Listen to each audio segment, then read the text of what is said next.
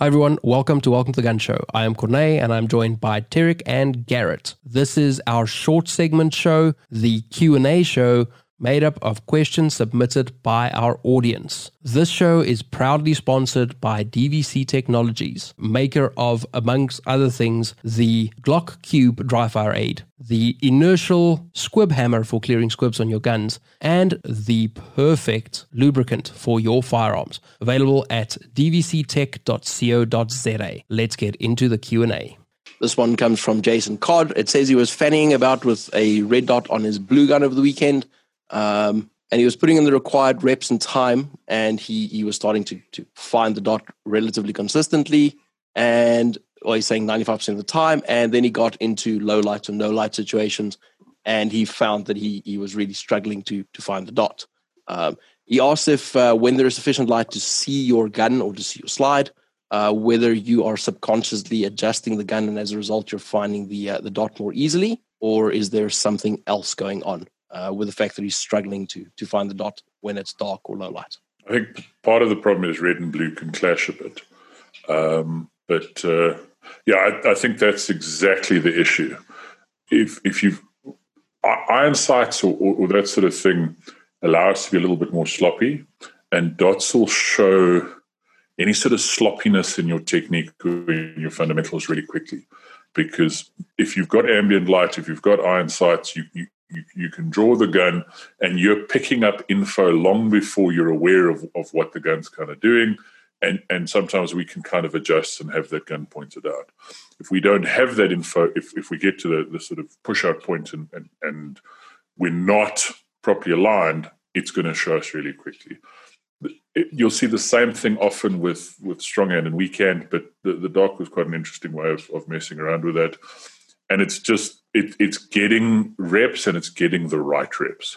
It's making sure that you get multiple reps where you're applying your fundamentals as close to perfectly as possible, as opposed to multiple reps where you're band-aiding it by seeing that the gun's all fucked up and and fixing it on the way out. Yep, that makes sense to me. So uh, what probably helps with this stuff, and I don't have a lot of dot experience, but it's probably a shit ton of draws to a target where you draw, present to to where your eyes are focused, and then stop. Don't don't fix it. Stop. See why it's off, and then redo it until you eventually get a consistent index. You don't have to fix it. For, for, a um, long time, sort of conventional wisdom was that that was one of the big functions of, and, and I used to buy into this, it was one of the functions of, of your backup iron sights is that it gave you sort of feedback if things were wrong. Um, I've kind of changed my opinion on that a little bit, not necessarily on backup iron sights, that's a whole other discussion, but on the fact that if, if you're trying to rely on info from your backup iron sights to sort out your presentation – you're losing a lot of the advantages of the red dot because you're having now you're now having to focus at arm's length. And the whole point of the dot is that you can target focus. So it, it could be a useful um, sort of training wheel thing but i think what happens is people it becomes more than a training wheel thing and it becomes sort of a, a, a standard that the gun comes out we guys find the backup iron sights they line up the back of iron sights they find the dot then they can shoot and you're leaving a whole lot of speed on the table. Um, and obviously, you, you're then reliant on being able to pick up those backup iron sights. So I've kind of gotten away from from using them as anything but emergency. Oh fuck, my dots kind of gone stuff. Uh, and and this, the secret there is just to get the repetitions in and and make sure that. And it's one of the few one of the times where you don't necessarily need to be going ten tenths on every draw um, you need to be making sure that you've got those mechanics down um, and, and you're drawing to the same place every time. Uh, because that's what it's really telling you. If you if you bring that gun up and the dot's not there, it's kind of telling you that it's not coming up to the same place every time. So you were saying, T, that uh, you don't think it's necessary to to at any point get rid of the irons for a bit to unlearn tracking them during presentation. No, I don't. I think uh, I, I, think that's not practical for a lot of people because it requires having more guns than a lot of us have, and, and it's just on some guns it's a bit of a mission. Um, I think, and, and then if you're going to put them back on, you may find yourself then kind of looking for them. I, I think what you want to do is you want to try and build the habit properly to begin with. So whatever gun you're going to be using, and, and for a lot of our listeners, they're going to have one gun with a dot. Um, and I don't really want them, you know, having to mess around with that or doing something stupid for two months while they learn it.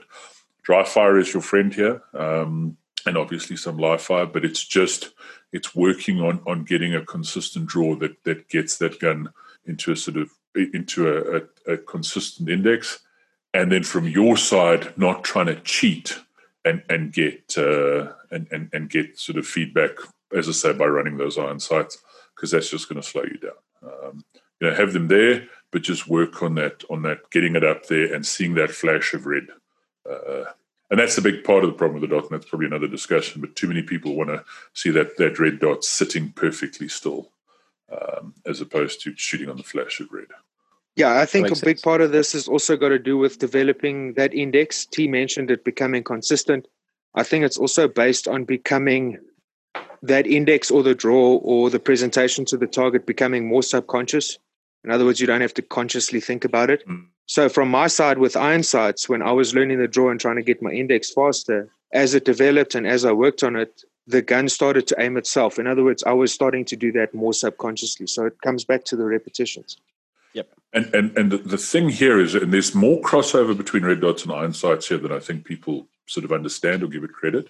Um, with iron sights, you, you, you're getting a little bit, you're getting feedback a little bit sooner if your sights are out because you're not trying to look through a window. So you know the gun's three quarters of the way there, and you've seen that the the, the front sight is a little bit left and high, and we, we may start subconsciously adjusting that what's nice with one of the advantages that kind of trans, transitions from the dot or from doing as much work as Gaz does, but the dot's cheaper and easier, is once we get that, cons- well, I don't know if it's easier than Gaz, but once you get that sort of consistent consistency up there, uh, if you've got that that consistent draw and now you're doing it with a gun with iron sights, well, you're going to be even faster because any adjustments that are happening in, in that draw. So if you watch someone like Gaz who's got a really fast draw, he wouldn't have that sort of fast draw to an alpha if he was doing adjustments the whole time, um, because they might they might be microscopic, but they're going to add up to a tenth or two tenths of a second. So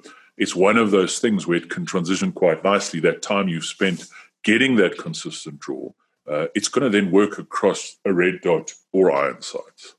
Um, or jokes aside, I'm not a big fan of point shooting, but it's going to give you, you know, it's the old sort of thing about, you know, the sight, something about the sights, uh, you know, the, the gun points and the sights verify or something. I can't remember the exact quote. Uh, but it's giving us that ability to to have the gun properly aligned. We're not point shooting. We're it's a it's a form of aim fire, but we're not getting a, an equal height, equal light sort of situation.